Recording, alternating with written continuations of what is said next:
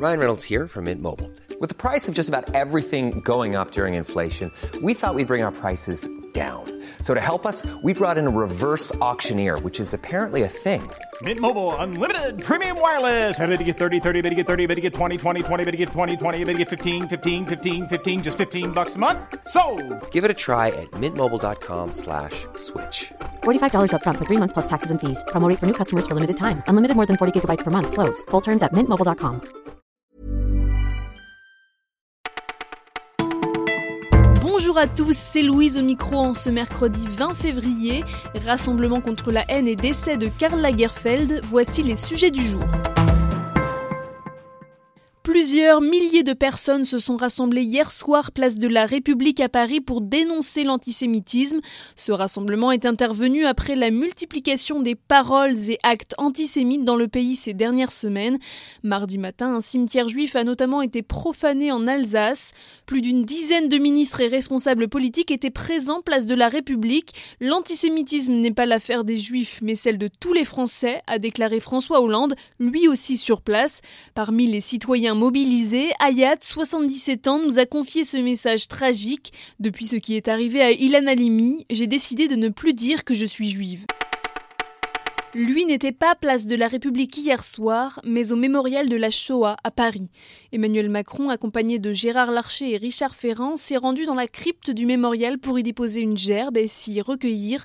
Le chef de l'État a tenu à rappeler que la République est un bloc.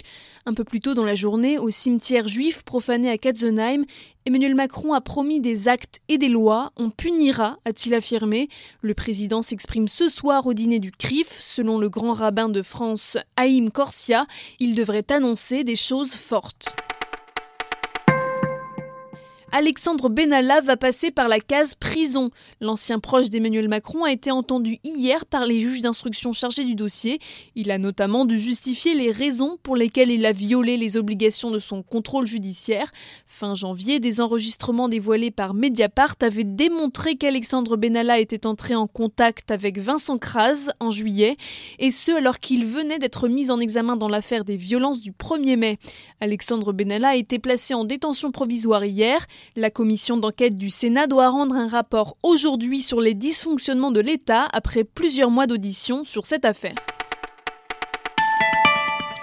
Le monde de la mode a perdu l'un de ses plus grands maîtres. Karl Lagerfeld, à la tête de la célèbre maison Chanel, est mort hier à l'âge de 85 ans. Le couturier a notamment permis à Chanel de devenir la deuxième marque de luxe au monde, derrière Louis Vuitton. Mais il était aussi connu pour ses carlismes, ces fameux aphorismes qu'il improvisait lors de ses interviews. En voici deux.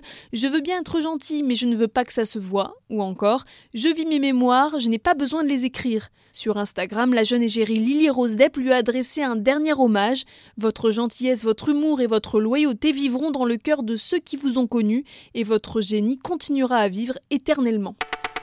Vous écoutiez le Flash du Parisien, prochaine sélection dès demain matin.